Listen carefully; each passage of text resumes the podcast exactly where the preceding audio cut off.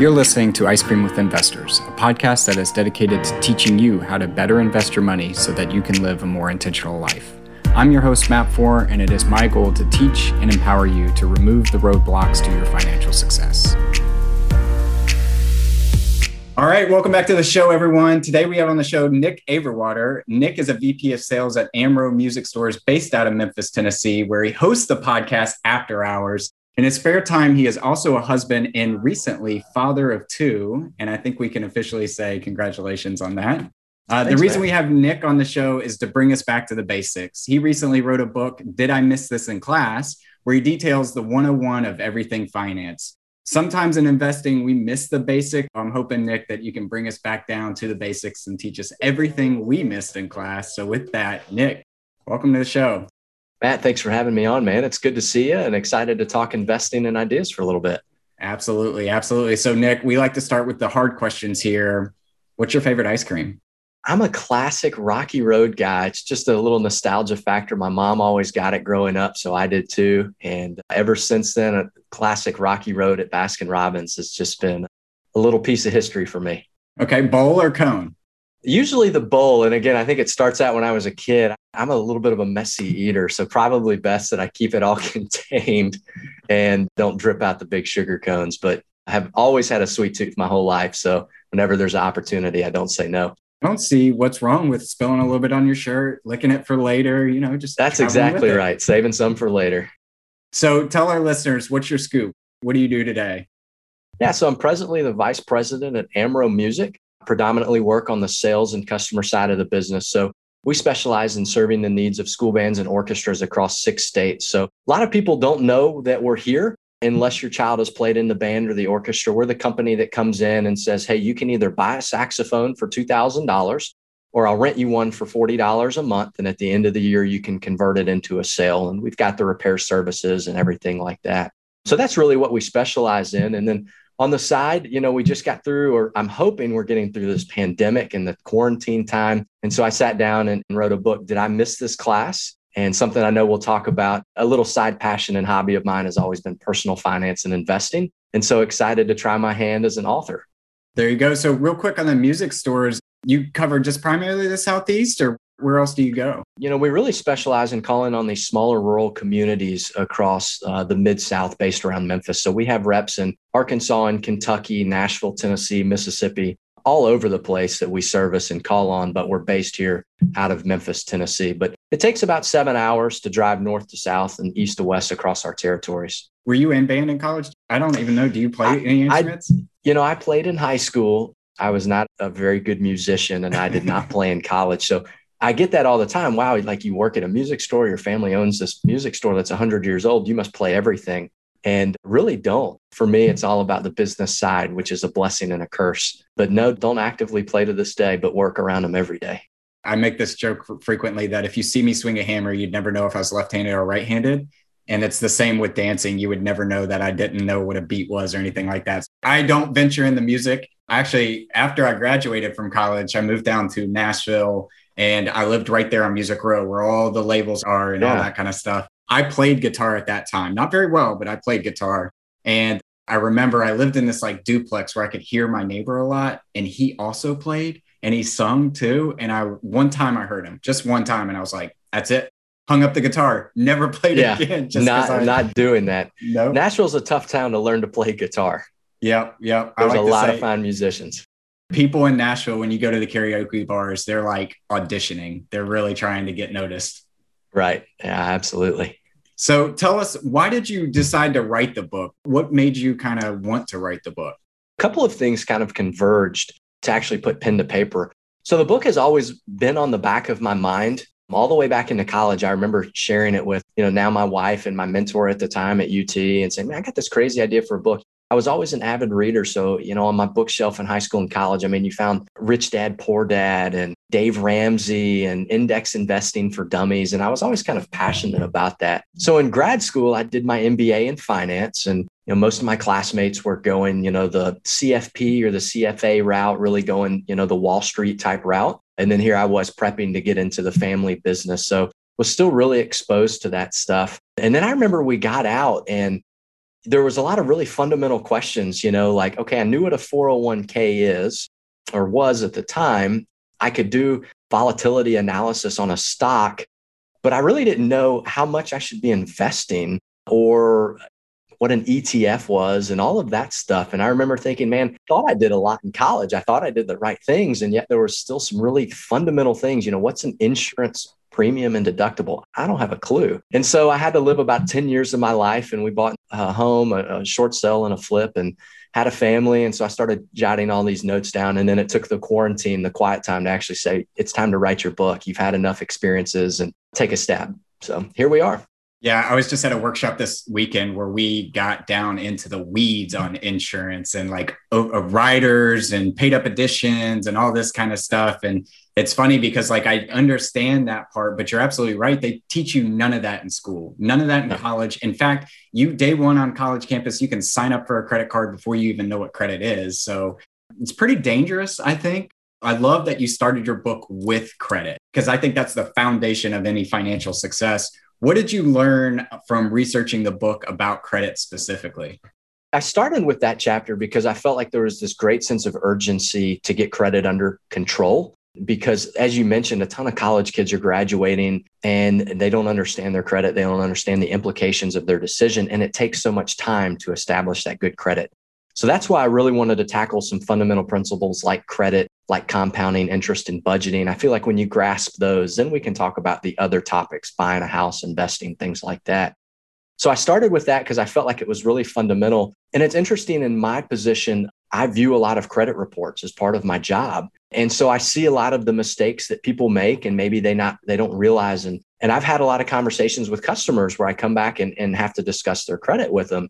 And there's always a surprise. And so I, I felt like for me, it was an opportunity to, to get in and, and just lay the foundation for any uh, prospective readers about what it is and you know really just reiterated the point the timely payments even if you can't make your whole payment the timely payments are so important and just having a plan and don't overspend you can start on the right foot and really it leads into the interest thing i mean when you start seeing the differences in interest rates based on your credit score and then how much it costs you could be six figures later over a 30 year term loan and you're going, oh man, those late payments really costed me a lot of money. So just things like that, that even to me, background in finance, when I started running those charts and graphs and seeing the differences over the term of a loan that you can pay, even for me, it was eye opening. Is there any advice you would give to somebody that maybe is coming out of college, has never had a credit card, just starting off on their journey to kind of build and establish good credit? This is going to be very contradictory to Dave Ramsey, and we can talk about his philosophies. And, and we don't have enough I, time to talk about. we don't have to talk about Dave Ramsey. I love his stuff, but I do think one of the things that he and I don't always agree on is I do think it's important for young people to start establishing credit early. And so there's a couple of ways that you can do that. You know, in college, I took out a simple credit card. I think it was like a thousand dollar credit limit on it, and I put groceries and gas on it, paid it off on the weekends never got behind. So when I graduated, I had four years of payment history. So that was one thing. And I remember when I was 16, my mom made me an authorized user on her card. And I really didn't appreciate that until I graduated. And now I had six years of credit history on hers. And so I think there's some little things you can do if you're proactive. Now, honestly, you only want to do that if you can make on time payments. The goal is to establish good credit, not bad. But I do think establishing good credit is something we need to start on early and very intentionally. Yeah, the one thing I picked out from that too is the gas and groceries, right? You didn't say yeah. Banana Republic card or JC Penney cards. You didn't go put a flat screen TV on there or anything like that. I mean, the basic necessities. And then having somebody with great credit add you as an authorized user, if you have that option, is fantastic. I want to dig just a little bit into the Dave Ramsey thing because I'm from Nashville. You live in Memphis. Being in Tennessee, always hear about his Dave Ramsey. And look, I think his message needs to be heard from a lot of people, but I think we both fundamentally disagree on his view on debt specifically. And I think there's good debt and bad debt. Do you have any just kind of tips and tricks around good debt and what is bad debt and how we can think about that? I couldn't agree. And this is really, you know, a, a finance 301 type conversation. I mean, if you're a college graduate and you don't have a business or a finance background and you got a hundred grand in debt, take Dave Ramsey's course because you'll get out. I mean, it, right. it is very structured and I love it.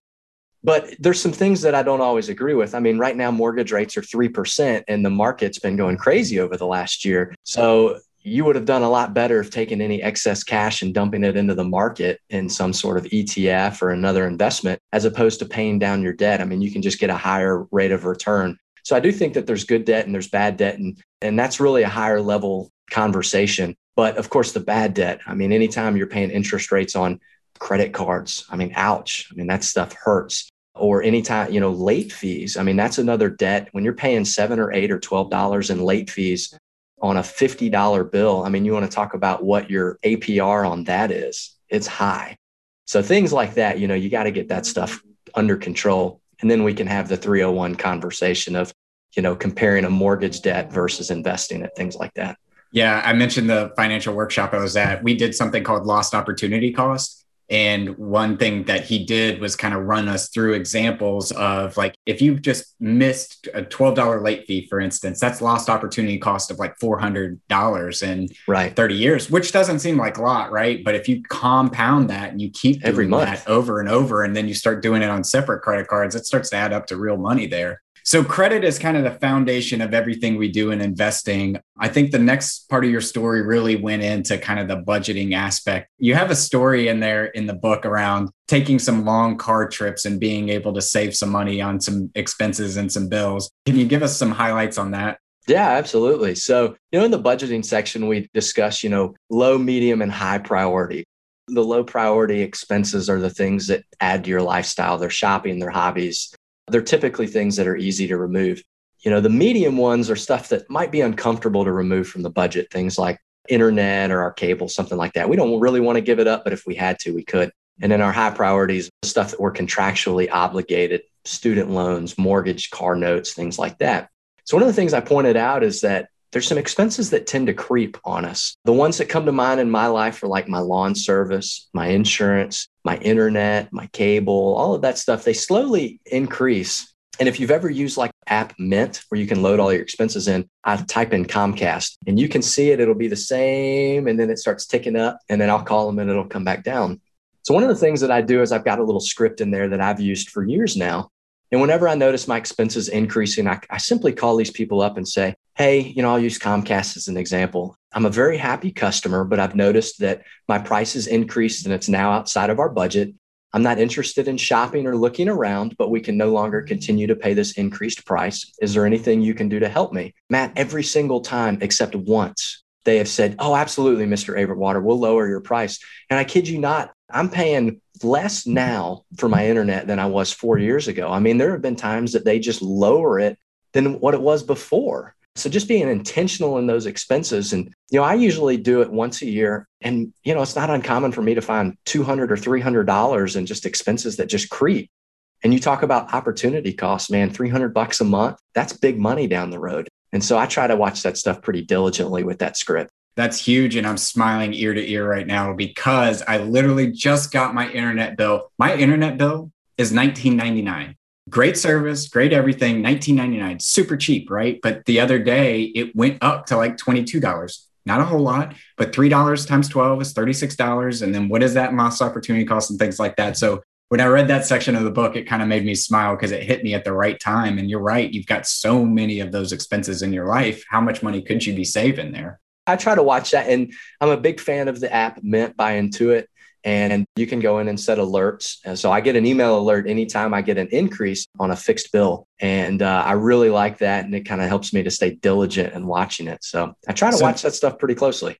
That's the next part I want to get into is budgeting and using Mint. I personally use personal capital, but Mint is also a phenomenal tool as well. How do you use Mint? I don't recommend Mint if you're early in the budgeting process because there is this delay between when you actually swipe your credit card for something and when it actually appears in Mint. You know, if you swipe it on a Friday night, non banking hours, Friday, Saturday, Sunday, post Monday on your credit card, it doesn't post Tuesday until Mint. So I don't love it if you're new in budgeting, but for me, it's a great way just to keep track of all of it. Of course, by now we still budget at our house, but I've got a pretty good feel and there are budget categories that I can keep up with. So meals and entertainment, household, home repairs. I do have categories set up and it helps me to see how our spending is compared to budget. And so I do keep an eye on that. But again, if you're new in the budgeting game, I think the most accountable system is Dave Ramsey's envelope system. And my wife and I did that for many years to truly hold yourself accountable until you find a rhythm uh, to your budgeting process. Yeah, I think budgeting is more of a spending plan than a budget. Like budget has yeah. a four letter connotation to it. Somebody yeah. said the other day that really what you're doing when you're budgeting, if you invest that money, you're creating a spending plan for the future. Do you go in and categorize it or anything like that? Or how does Mint do that? You can go in and set categories based on vendor or spending type or anything like that. So you can get very detailed. Again, I don't have it set up to that level now just because I have a pretty good rhythm of expenses and things that are coming and going. You mentioned Dave Ramsey's envelope systems. I've heard people do that in the digital sphere as well. So they'll basically put all their money into a checking account and then they'll run like a sweep where the money will go pull it out of the checking account and pull it into separate accounts. Do you do anything like that? I have heard of people that do that, and that certainly seems to be the most up to date way of doing something like that. And that's perfectly fine. I think the biggest thing, like you said, it's just creating spending habits, is we've just got to create some level of accountability so that when we're not feeling maybe as uh, self reliable as we should, the systems and the processes are in place to hold us accountable to them. Because again, like you mentioned, it's all about setting those long term opportunity costs, setting ourselves up for success long term. And I think that's something that you, me, and Dave Ramsey would all agree on is that if we take control of our spending now, if we do it right now, it opens up a litany of opportunities later in life. And that's really what we're all working towards. 100%. So, from the getting your credit foundation, making sure that you're tracking your spending and cutting your expenses wherever you can, you went into buying a house. Did you buy your house short sale or foreclosure? It was a short sale that we bought. So it was heading in foreclosure. It was vacated, but we had to negotiate with both the bank and the owners of the property to, to get everybody's blessing. So tell our listeners first off what a short sale is. For our house, it was one that the house was upside down. And so the previous owners, the house was extremely neglected. And so the value of the house was substantially below what the outstanding mortgage balance was on the particular property. And so the previous owners had left, but the house had not yet been repossessed by the bank. We're able to, through our agent, able to go in and make an offer to both the banks. So they did take a loss on that particular property. And then the previous owners as well agreed to sell. And so that was our first house. Let me tell you, you know, for our listeners, it was something else, man. We filled a construction dumpster, not one of those little ones a semi truck one the first day with belongings and rotten carpet. There was a tree growing in a hot tub. It was something else in this particular house. And so for us, that was our first foray into real estate investing and learned a lot through that process. Did you have to pay extra for the tree? We paid extra to have the tree removed along with about eight others. It was something else. I didn't know the previous buyers, but there was something that indicated that there was a, either an addiction or some sort of mental instability. You would never get a house like that, you know, living in the house with the right state of mind. So yeah. something was going on. So, how did you find the short sale? It was 2013. It was a little different than it is now uh, in terms of inventory levels. So, it had been sitting on the market for some time. It was posted on Zillow, but not for sale. And so we had to locate, we worked with our agent and had to locate all of the appropriate parties in the transaction. It does take some time. You know, I think we started negotiating in October and didn't close until mid to late January the following year. So it takes some time to jump through all of those hoops. Yeah. Now, did you live in it and flip it, or do you still live in it today? We sold the house last year. So we bought it and lived in it for six years. So it was both our primary residence and a flip, yeah. but we always bought it with the intention of for investment purposes. So it was a great house. We absolutely loved it, but we outgrew it uh, when our second daughter close to arriving and seemed like the right time. The market is still hot, but was particularly hot at the time. And we're able to put it on the market and got offers pretty quick on it. Do you care to go through the numbers on that? And we can cut it if you don't. Yeah, I'd be happy to. So we bought the house for $110,000. We refied it for 180, did a cash out refi.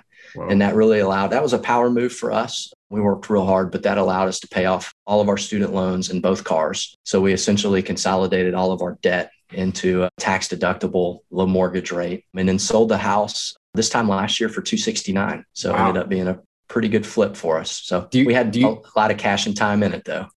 Do you have any idea how much it cost you to kind of do all the renovations? My dad asked me to keep up with that. I didn't because we did some things that had it been truly investment purposes, like you know, we put quartz in the kitchen, real hardwood. We did some things that were for our enjoyment while we lived there. I didn't keep up with everything that we put into it.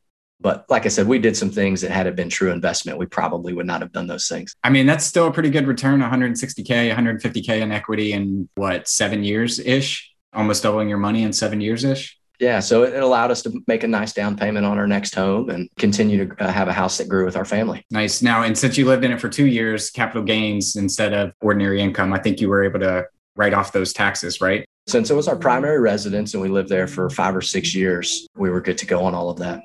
So, do you own any other real estate? Uh, my cousin and I are business partners in a commercial building as well. So, have gotten my feet wet on the, the commercial building side. Nice. Is that a multifamily or is it just a retail or? This is office, general office. So the company I work at, Amro Music, the building behind us, uh, was put on the market about four years ago. And we purchased it, and Amro Music is a partial tenant in the space. And then we have another company that's a, a partial tenant. So I do have a little bit of the landlord to do items on my list in terms of filing, you know, the franchise and excise taxes and, you know, managing payments and all of that stuff. So yeah, yeah, I enjoy awesome. that. That's awesome. All right. So we've got a credit, we've established a budget. Maybe we go buy a house and flip it and do a fantastic job like you did. Talk to us about the other investment accounts out there. So I know you go a little bit into IRAs, 401ks. What's the difference between all of those and how do you view those?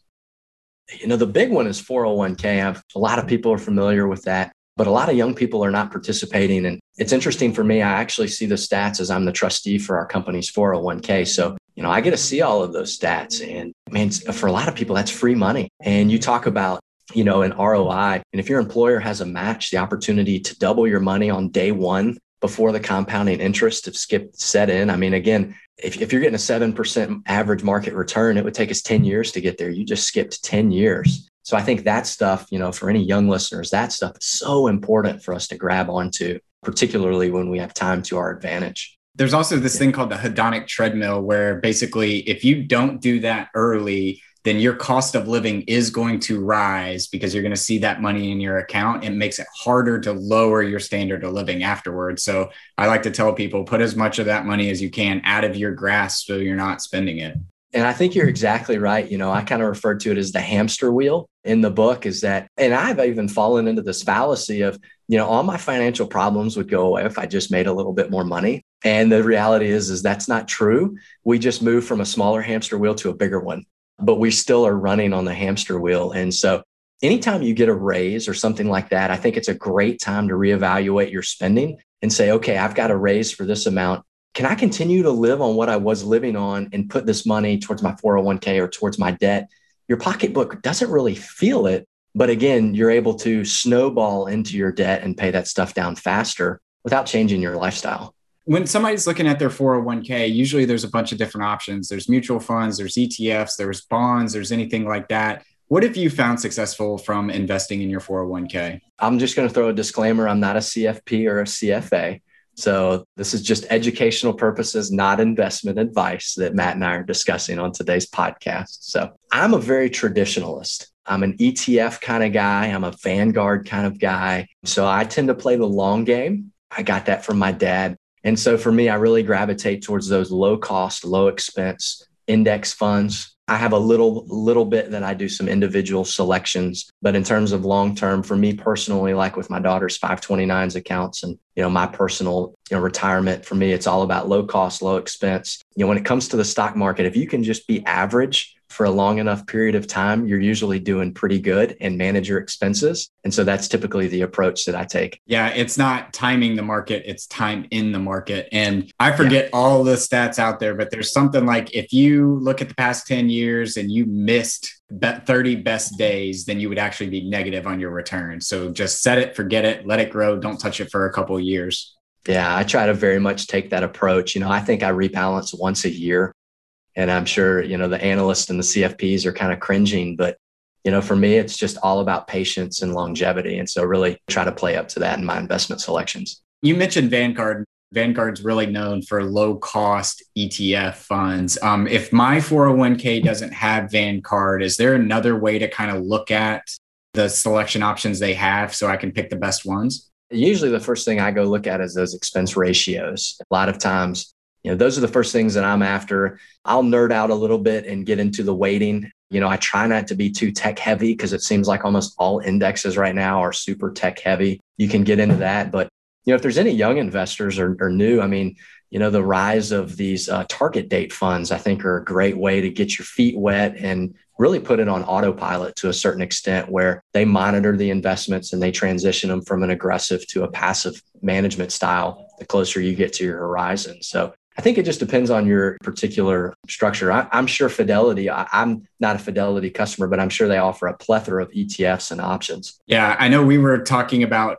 crypto and NFTs and all that kind of stuff before. And if you're out there and you're into that kind of stuff, maybe there are different options for you. Most listeners out there, they just want to know that they're going to have enough money if they put it in the right place and they're not going to go to zero most of these options, like you said, from a target date fund, they do a good job of just balancing out. They'll give you a little bit of tech, they'll give you a little bit of fixed annuities and things like that, and they'll give you a little bit of everything in between. So I love that. The last part of your book goes into insurance. And this is something that I don't think I still have a grasp on and I'm still learning about is just all the different insurances out there. And look, the reason why no one likes buying insurance is because you're predicting that a bad event will happen.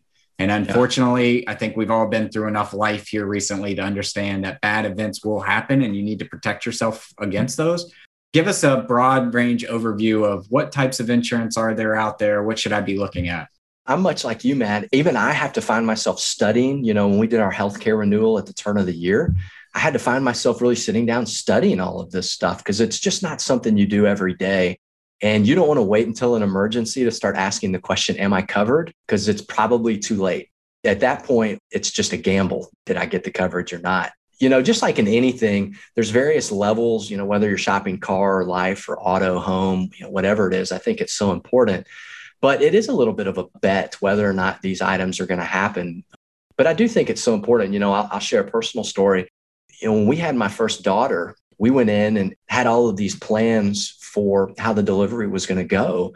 And we were on a high deductible plan at the time. And I thought I had everything budgeted exactly right. Well, about 10 hours into later labor, the doctor said, Hey, we're going to do a C-section. You know, 15 minutes later, my wife's on the operating table and everybody was born and they were healthy. But the bills came in, and all of a sudden we had multiple nights stay at the hospital and we had operating expenses and all of these things. And my healthcare plan got maxed out real quick. And what I thought was going to happen, something else happened. And so that was my wake up call that here I was, I thought I was planning and life had other plans. And so for me, that was really my wake up call to reevaluate our home insurance, our healthcare insurance, everything, and look at it through a new lens of the what ifs. Because when you're 23, 24, 28, you don't think, oh, that won't happen to me. But life has a funny way of humbling us and catching up with us really quick.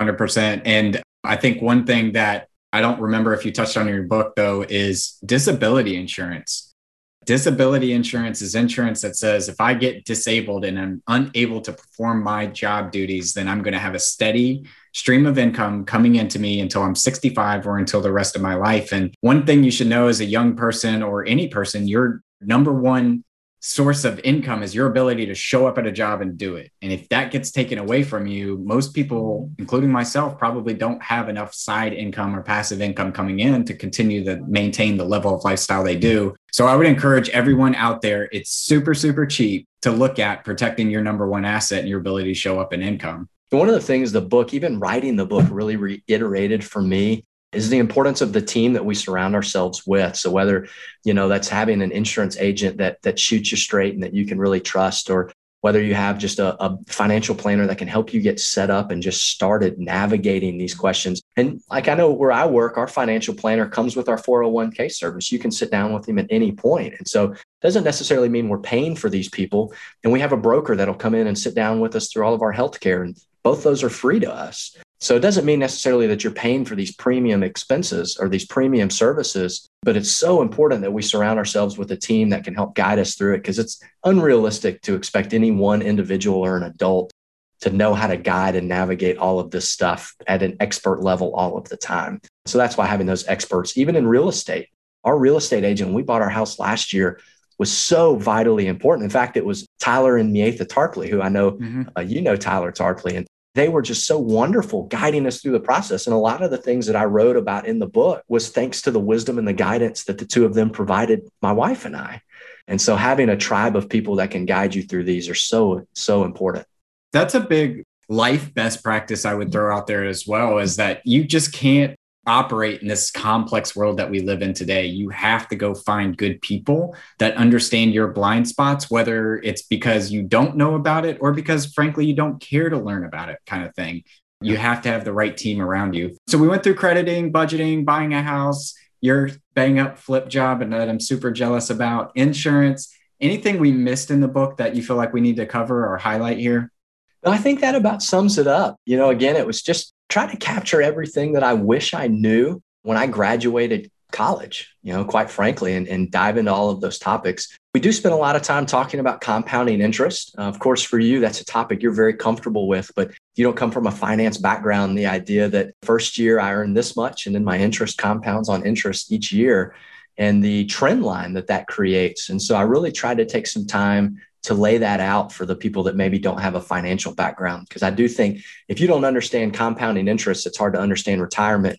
But, buddy, once you do, it creates that sense of urgency that we start saving and investing as soon as possible. Yeah, I'm looking for an analogy to teach somebody that doesn't know about compounding interest about compounding interest because it's the most powerful force I think in the world. Those who don't know it pay it, those who do know it earn it. And it could be a number of different things from the way transactions happen, the nuclear bombs to an avalanche, right? I mean, no single snowflake is responsible for an avalanche, but it builds up over time until it falls down the hill. And it's one of the most deadly forces out there. So we'll have to chat offline. If you have a good analogy for compounding, I'm, I'm looking for it right now. Yours sound pretty good compared to what I had in mind, man. That was great. so I want to go into the last segment of the show here. It's the five same questions we ask everyone. The first one is what is your favorite book or what's a book that you've read recently that's had a big impact on you? For just me personally, I think the book 21 Irrefutable Laws of Leadership by uh, John Maxwell was real opening. I remember reading it in college. I remember exactly where I was. And I think that's where it dawned on me that leadership is it's a skill it's a muscle that we can all develop and uh, i think it was it, was for me you know that, that's one of my other passions is just leadership leadership development. And if i ever write another book i might take a stab at that. But i'm a big believer that leadership is all of our glass ceilings. You know eventually our job performance is determined by our, ability to lead those around us. Uh, and so i remember that book really started to expose me to those thought process to that thought process. And then the other one is simon sinek uh, start with why.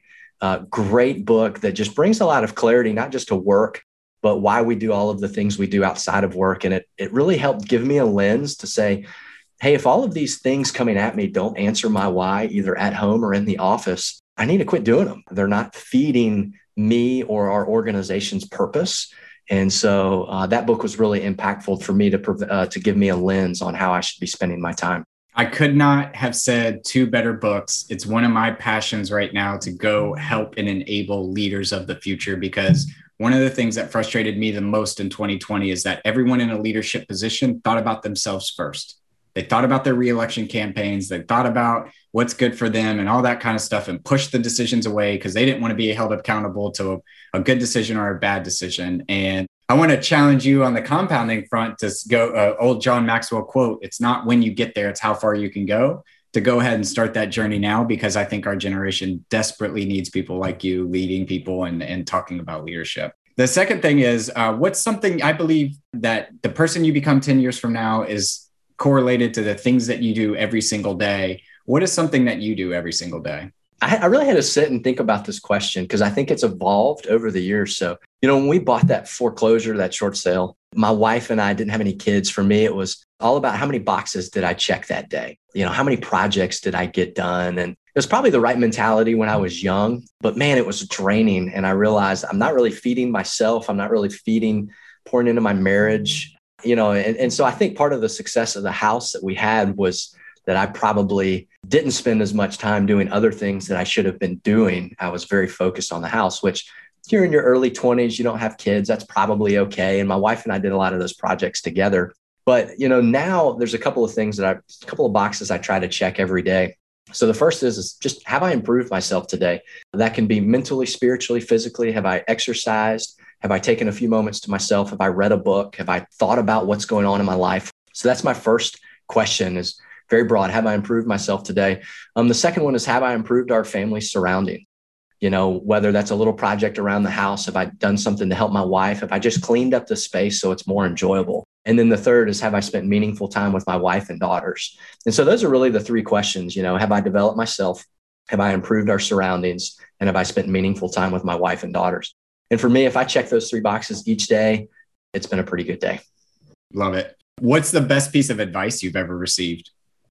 One was really simple. I'll share with you two here. They both came from my dad, and I'm very fortunate. My dad and I still work together. He's our chairman at Amro Music, and so I, I get to spend a lot of time with him. So he's really mentored me, and a lot of the lessons that you see in these books are a reflection of my dad. And so uh, the first one was right before we had our first daughter. He told me, and I was worked up about the house and all of this other stuff. And he said, everything that you think is important right now, you're going to realize is not that important. And man, he was right. I think my priorities shifted and we kind of talked about that. But looking back on that piece of advice, I'm not sure anything has been more right, Cliff said to me.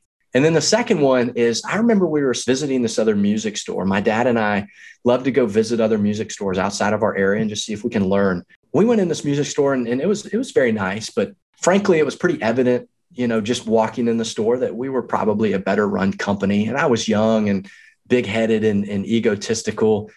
So I really wasn't interested in learning anything. But my dad, he was with me, super inquisitive. And we went back to the accounting office and he ended up spending like an hour talking to this lady in their accounting office. He dove in and dove in and got deeper and deeper and deeper and realized that they were doing something slightly different than we were doing and they were having it with better success than we were having. And he left. And, you know, I remember just thinking, you know, here I was thinking there's nothing we could learn. We're the better company. We're the bigger company. We're the older company. But my dad was sitting there and, and he spent time with this one individual and took something back that we implemented in our company and made us better that we still do to this day. And for me, that was really a learning moment that, you know, doesn't matter who we're talking to, we can always learn from those around us. You know, that was really a humbling moment for me. I was young and egotistical, and just watching him do that really was a good reminder that I still carry to this day. I was in a training one time where this guy, you know, got asked a question and he answered it right on the spot, Johnny on the spot. Fantastic answer. He goes, I'm impressed by no one. Started walking towards the board and he turned around and I'm impressed by everyone. And that really stuck to me as that's a good mentality to have that somebody, no matter where they are, where they come from, can teach you something. Just know yeah. that you should be inquisitive enough to try to learn and maybe you'll learn something. Yeah, if um, we just shut up and listen, we usually learn something. Yeah, man, I want to go into that topic so bad right now, but we'll, we'll take that one offline. What's the thing you're most proud of in your life? Hey, you know, right now we're, I think, at the tail end of this pandemic. Here's hoping. And for me, looking back, I mean, it's been almost a year to the day now that this whole pandemic and you know, our business model was pretty impacted by this. I mean, we're very involved with schools and and to see the way our team uh, evolved was something I was really proud of. I would never wish this pandemic upon anybody ever again, the terrible things and the loss of life. But I see the company that entered the pandemic and I see the company that exited the pandemic. And I can't but help but feel proud for our incredible team here at Amro Music. And so that's certainly something that I'm proud of. The book has been a lot of fun. Writing's not a strength of mine. I still don't think it's very well written, but wanted to take a stab at it. So that's been good. But again, hands down, being a dad, you know, my daughter's four and she's getting to point in her life where she knows the difference between right and wrong. And when you see your kids doing the right thing, you know, they share, they be nice to others, they use their manners, they make friends. That's a little different type of pride when hopefully you know you're creating a human being that that's going to be a positive influence on this earth. Yeah. The one thing I'll say to that is if kids were stocks, I would bet all my money on your kids because knowing the person you are, they're going to turn out just fine, if not yeah. way above fine. It's unpredictable when they're four too. So there's a lot of days where you're like, who are you? What are you doing in my house? You little monster. You're monster. That's right. But most days it's a wonderful adventure. Well, when that happens, you can just be like, see, that's what you got from your mother. That's exactly right. she says the same about me. the last one here is if you could sit down and eat a bowl of ice cream with anyone, dead or alive, who would it be and why? Yeah, for me, it would be my great grandfather, Mill Averwater, who founded Amro Music. It's pretty cool to work in your family's business to be you know a fourth generation owner. But it's also a little different to think about that hey there was an individual who founded this company who's part of my family that i've never met. And so you feel this connection to this individual but also know that i never had a conversation with this individual but what he started i'm continuing to live on to this day. So for me just the opportunity to sit down and introduce myself and show them around the amro music would be crazy you know we have him on recording, Matt. talking about surviving the Great Depression by trading milk and eggs, having to forcefully relocate. I'm pretty sure they called that eviction throughout the Depression. And so we have him talking about that. And now to see the company that services six states and one of the largest in our industry now would just be really cool to have that conversation with him. Yeah, as you're going through that, I'm just thinking in Memphis too, right? I mean, think of the yeah. history of Memphis, not only the Great Depression, but segregation, desegregation, all the music stars that went through there from BB King to all the R&B singers and all that kind of stuff. That would be super interesting to see the kind of people that have known and touched your brand would be cool. We've got, a, in fact, here, I'll show you this. Our listeners can't they can't see this, but this is a receipt from Elvis Presley and uh, where he shopped at our music store and he bought a used Gibson guitar for $165, a case for 15, a used Epiphone amplifier, and then this is what's pretty cool, a guitar chart, a chord book and a learn to play guitar book. So this was at the very beginning of his career. And so the address is 3764 Highway 51, which is now Elvis Presley Boulevard, which is Graceland. And so he was just starting out in 1967. So, anyway, you know, when you get to work with people like this that have come into your store before, you know, John Mayer and BB King, and I mean, that's pretty cool. That is we, super We get cool. to work with that. Yeah. That is super cool. Well, Nick, fantastic conversation. I think sometimes when we get involved in investing conversations, we're talking at the high level and speeds and feeds and numbers and crunching everything. And sometimes we forget about the basics. Your book is a fantastic resource for those that are looking to get back to the basics. And I would encourage everybody to read it. Leave our listeners where they can find the book and where they can find out more about you. Absolutely. So the book is going to be available on Amazon here. We're launching on the 20th. So we're right on the cusp of this thing. Uh, and again, it's called Did I Miss This Class? So it'll be available on both Kindle and in print back version. So we're excited to launch that. And if you have any great feedback, great ideas, if you love the book, feel free to leave a review. If you don't love the book, or if there's something maybe I missed, or you have a different experience, shoot me an email. I'd love to have a conversation. Of course, the book is a reflection of my experiences, but it's not necessarily a reflection of your reality. So I'd love to hear others' perspectives and what they learned from the book. What's the email address? Nick Averwater, my first and last name, A V E R W A T E R, at gmail.com.